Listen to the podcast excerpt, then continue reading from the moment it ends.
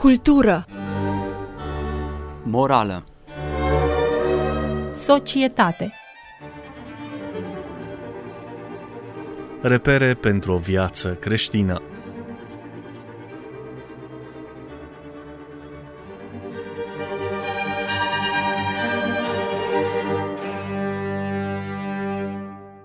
Stimați ascultători, bun găsit la o nouă întâlnire radiofonică, sunt Robert Covaci.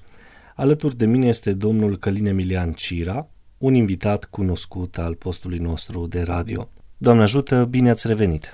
Doamne ajută, bine v-am regăsit! Dacă vă aduceți aminte, săptămâna trecută am discutat împreună despre Alexandru Mironescu, membru marcant al rugului aprins de la Mănăstirea Antim din București. Săptămâna aceasta ne-am propus să continuăm dialogul despre Alexandru Mironescu cu o temă care se potrivește foarte bine acestuia, știința și credința, reflectate în uh, opera lui Alexandru Mironescu.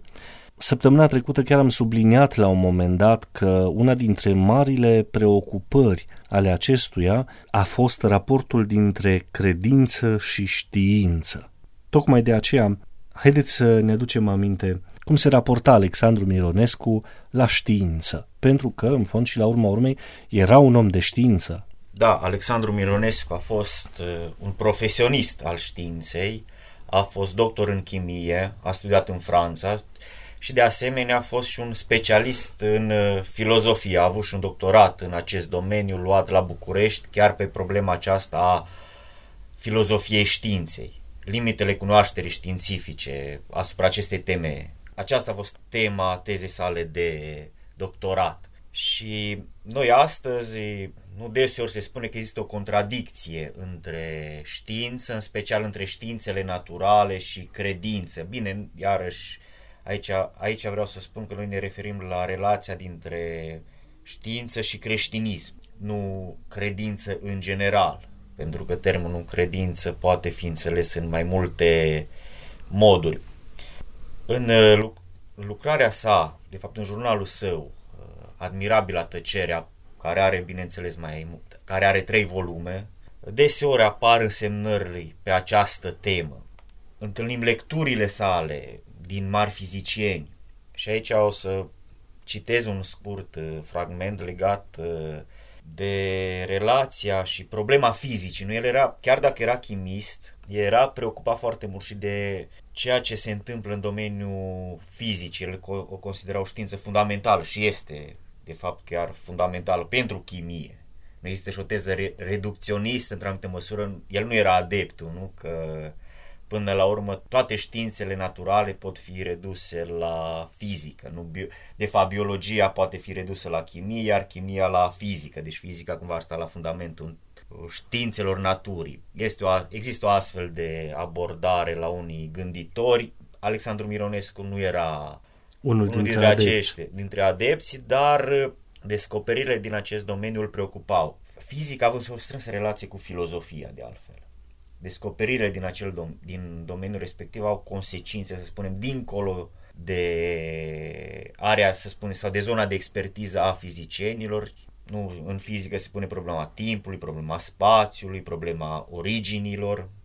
Și acum revin la, la citatul, asupra căruia vrem, putem să medităm un pic. El pornește de la o carte, Fizica în concepția generației mele de Max Born. Max Born a fost și laureat al premiului Nobel pentru fizică mare fizician al vremii noastre, este o carte, mă mir că regimul a publicat-o, deși știu că necunoscute sunt căile Domnului, pe care am citit-o cu o satisfacție liniștită și secretă. Cartea înfățișează, într-un context de meditație filozofică, probleme fundamentale, adeseori curioase, noi moduri de a gândi, o logică nouă, situația unor paradoxuri, înțelegerea prin simboluri și așa mai departe. Cartea a reactualizat în chip viu în mine vechi și constante preocupări ale mele, arătându-mi încă o dată că din tinerețea mea, de când eram student și lucram în laborator, iar ca student în filozofie luam contact cu marile nedumeriri ale omului, am avut intuiția, fericirea, norocul, nu știu cum să spun, să cad pe marile și adevăratele probleme și nu pe vreun joc de mâna a doua sau pe vreo derivație. Deci vedem faptul că el căuta volumele acestea Și să nu uităm, vorbim de perioada comunistă, nu această însemnare este din uh, aprilie 1970. Într-adevăr, în perioada respectivă se făceau traduceri din autorii importanți din zona aceasta a științelor, dar și aceste volume erau cenzurate, mai ales cele care tratau anumite aspecte de natură filozofică. Dar Alexandru Mironescu căuta să, să, să fie informat în, în această sferă de activitate.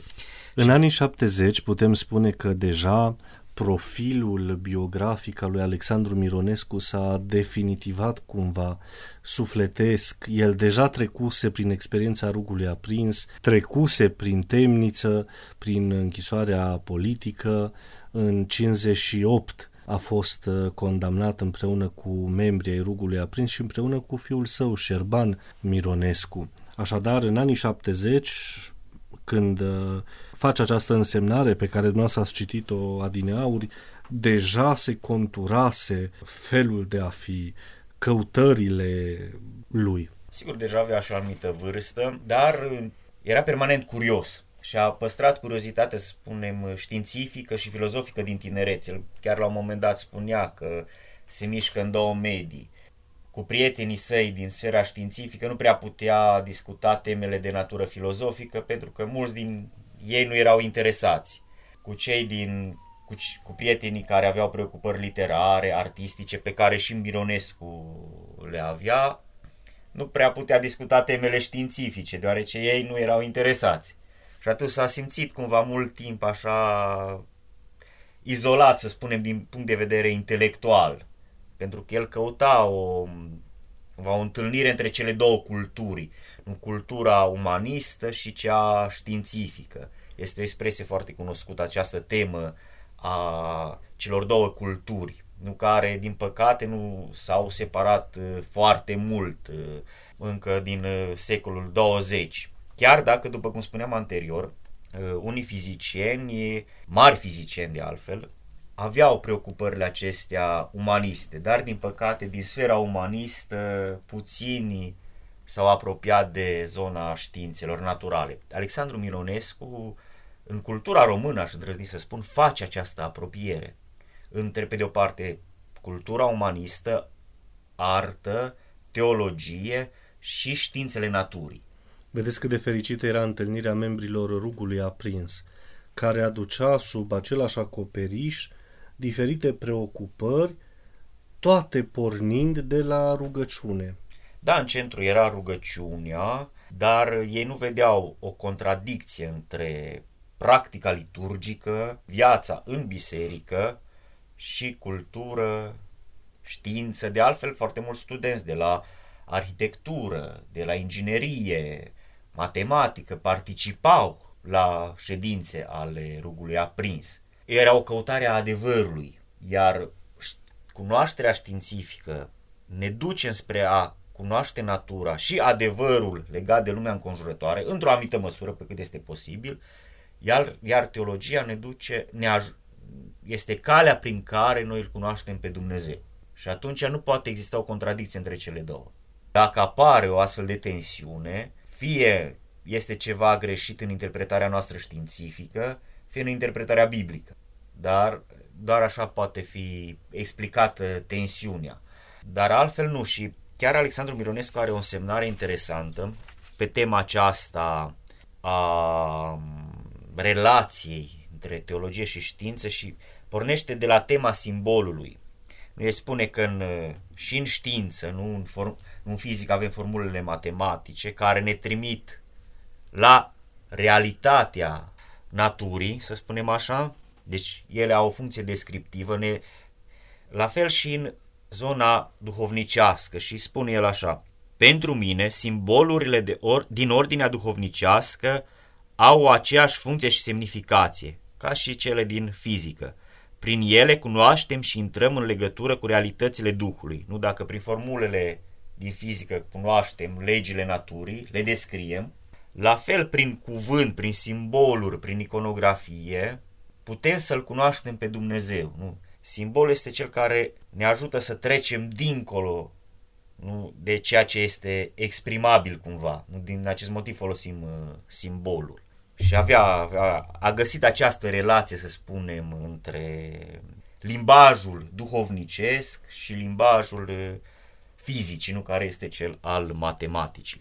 Vedeți, e mare lucru să ai capacitatea de sinteză și să poți să pătrunzi în tainele acestea ale științelor în așa fel încât să te folosești de ceea ce știința îți oferă pentru a prospera și din perspectivă duhovnicească, dar mai ales faptul că era un om deosebit din punct de vedere intelectual, dar și duhovnicesc, se vede și din modul în care el reușește să transmită aceste lucruri. Da, în jurnal, pentru că discuția noastră se concentrează asupra volumelor Admirabilă tăcere, deseori găsim trimiteri la literatură, la fizică, la filozofie, la anumite descoperiri științifice din vremea sa, la problemele pe care astfel de descoperiri sau de tehnologii le pun umanității. Deci avea această preocupare și bineînțeles el o folosea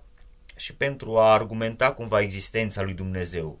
Bine, în jurnal nu la modul filozofic uh, aplicat, dar făcea această trimitere și aici după ce în jurnal la un moment dat, în admirabilă tăcere, el își pune următoarea întrebare. Deschid o scurtă paranteză ca să întreb cum s-ar putea explica, fără Dumnezeu, că a apărut mintea care să cunoască Universul.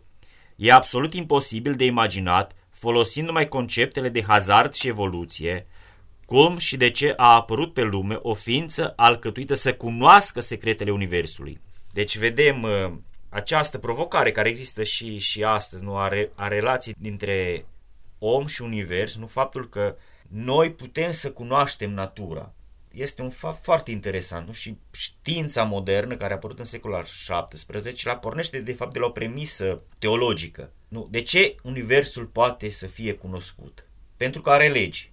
De ce are legi? Pentru că el a fost creat de un dătător al legii care este Dumnezeu. Iar în acest context, dacă Universul are legi, el poate fi înțeles și cunoscut.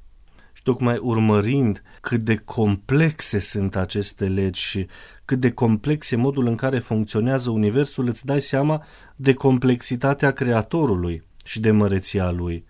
Da, și el, Alexandru Mironescu, oferă un citat din Max Planck. Max Planck, practic, a fost fondatorul fizicii cuantice. El a pus el a fost cel care a pus bazele, să spunem așa, bineînțeles, după aceea această teorie s-a dezvoltat. Și o să citez acest uh, scurt fragment. Datele incoerente ale experienței niciodată nu pot da naștere la o știință adevărată fără amestecul inteligent al unui spirit însuflețit de o credință. Deci credința omului de știință că lumea poate fi înțeleasă. Avem dreptul să ne simțim în siguranță atunci când înclinăm spre o credință într-o filozofie a Universului bazată pe credința în ordinea rațională a acestei lumi. Deci acesta este, practic, este o axiomă a științei, că lumea poate fi înțeleasă în mod rațional. Și aceasta se fundamentează teologic.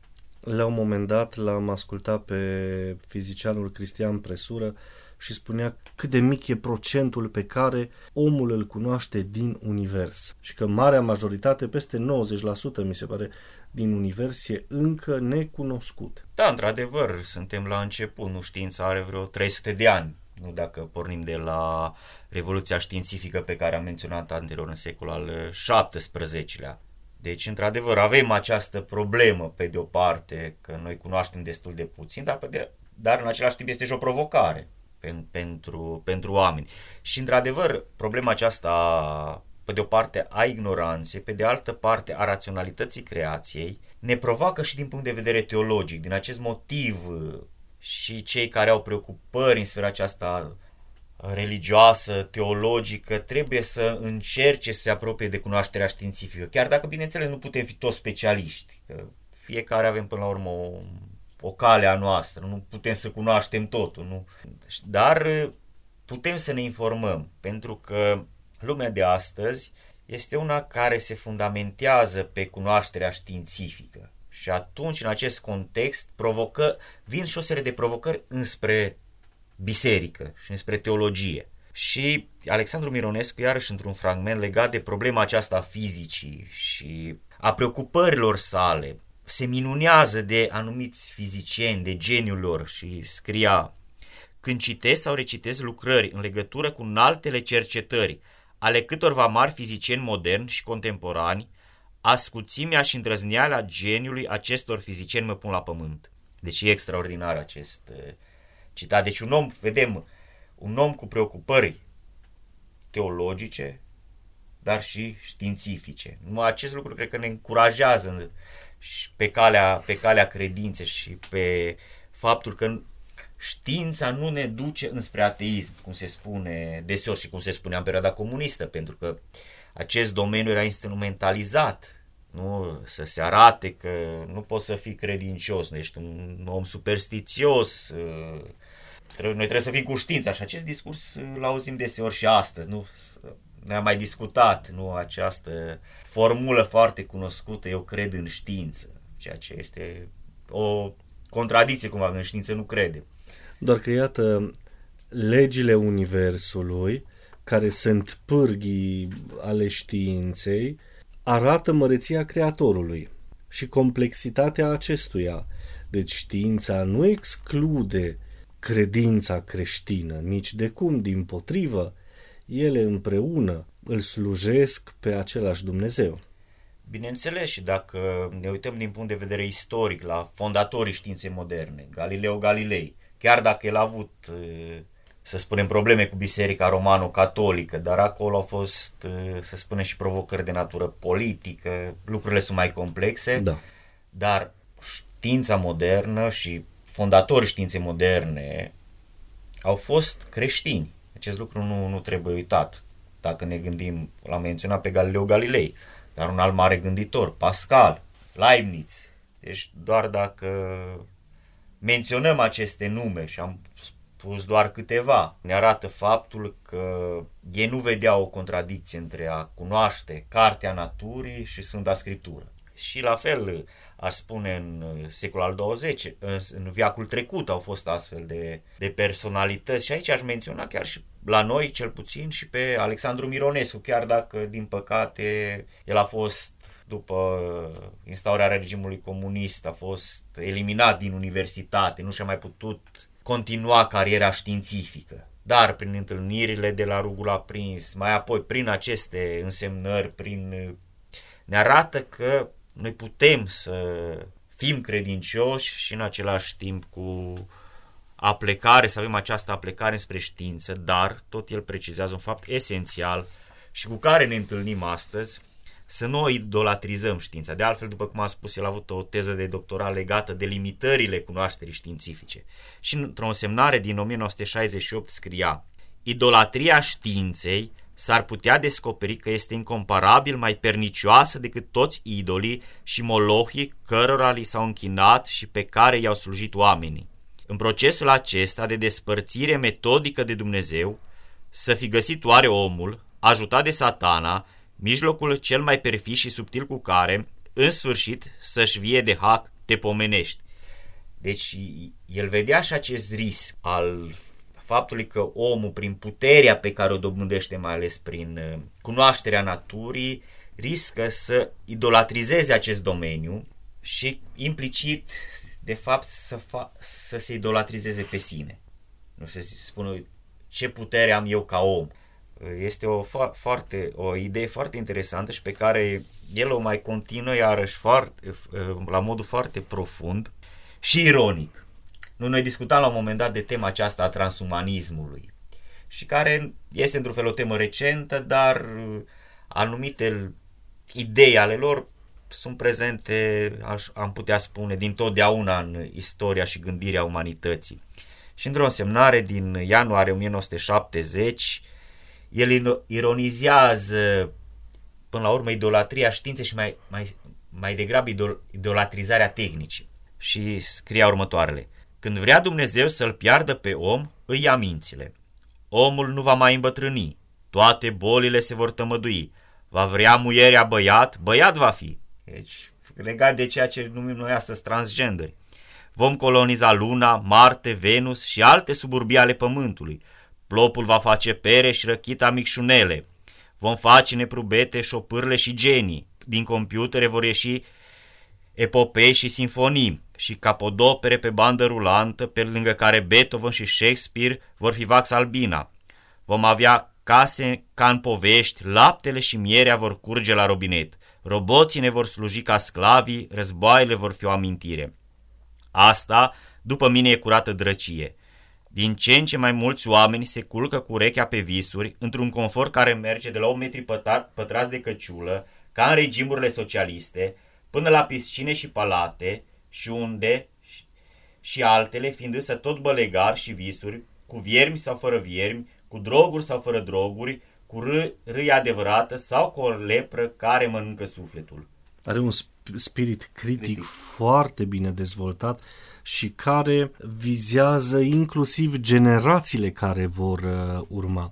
Pe de altă parte, însemnările din jurnalele lui Alexandru Mironescu ne descoperă un om supus la mari încercări ale vieții, dar foarte bine fortificat sufletește.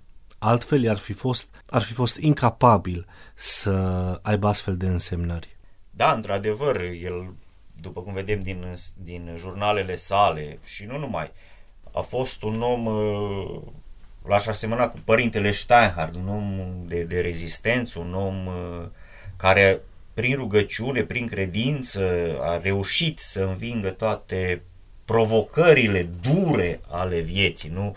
A fost profesor universitar, a fost eliminat din uh, universitate, a ajuns profesor de liceu, după aceea în închisoare a suferit pentru credință și a reușit să... Bine, a suferit uh, după ce a fost eliberat, a mai încercat să publice, dar nu a vrut, în același timp nu a vrut să facă compromisuri. Și din acest motiv multe lucrări le avem publicate după 1989. Dar cred că eu aș face o comparație între jurnalele lui Alexandru Mironescu și jurnalul fericirii al lui Steinhardt. Sunt foarte asemănătoare și cei doi de altfel s-au și cunoscut și chiar pe coperta volumului Admirabila tăcere jurnal 1970-1972, prefațat și ediție îngrijită de Marius Vasilianu, apare un citat din Steinhardt, care și o să-l menționez acest citat. A fost unul din cei mai curați oameni din câți am cunoscut și un creștin cum rar întâlnim, nebigot, nehabodnic, nefățarnic, drept și îngăduitor.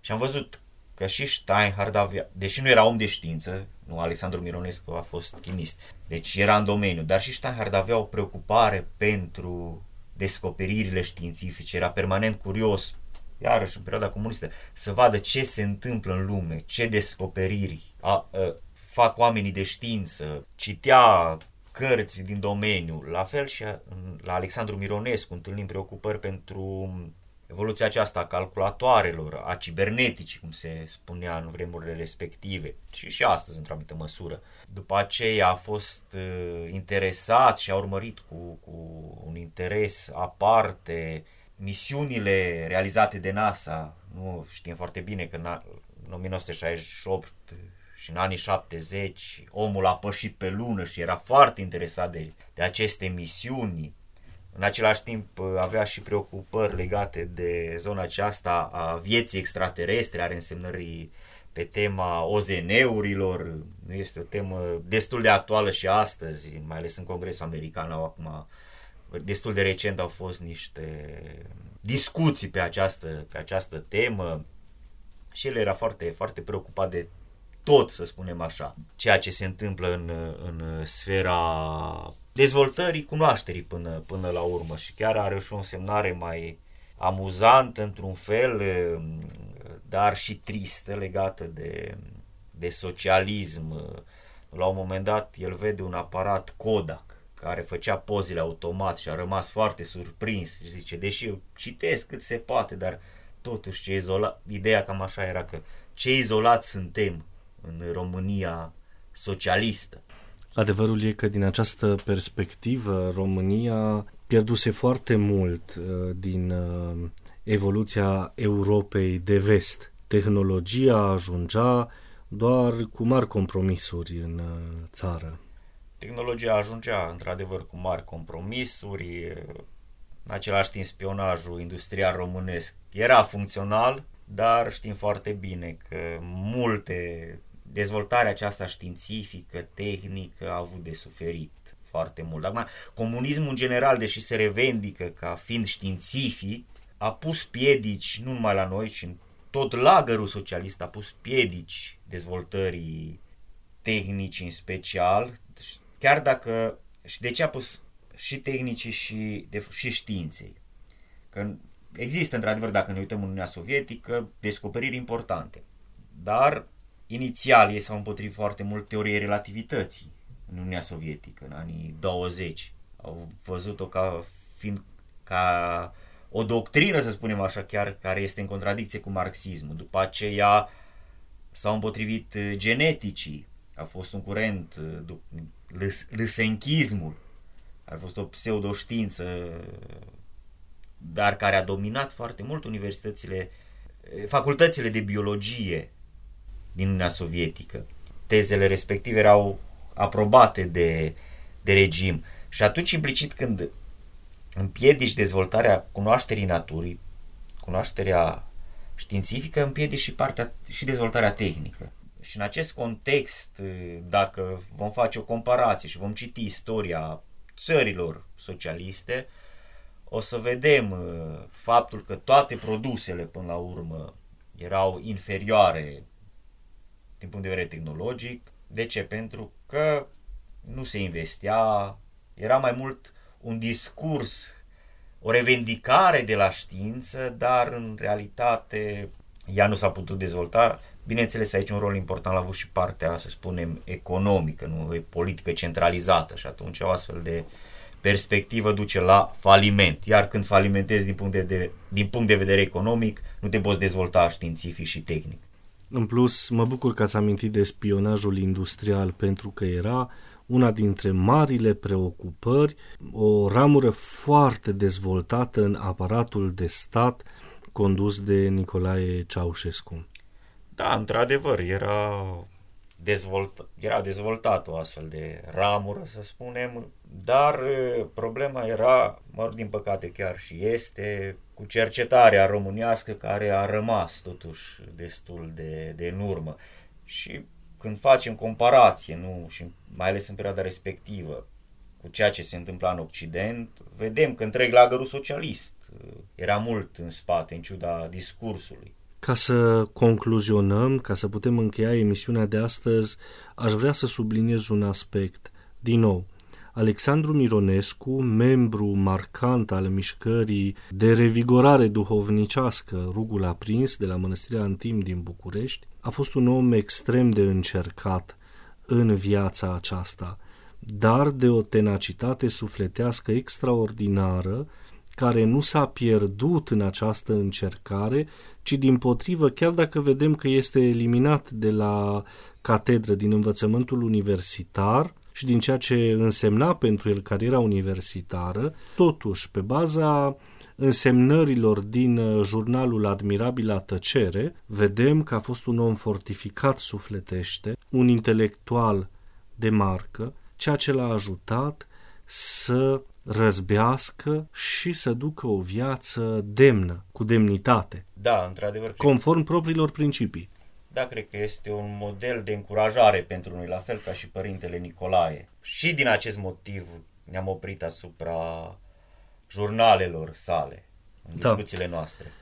Îmi vin în minte cuvintele Sfântului Pavel, care ne îndeamnă să privim la înaintașii noștri și să le urmăm credința, să le urmăm faptele, nu? Și aici mă gândesc la părintele Nicolae Steinhardt, la membrii rugului aprins, Alexandru Mironescu, ceilalți, îmi aduc aminte și de frații Vasilache, arhimandriții Vasilache, Vasile și Haralambie.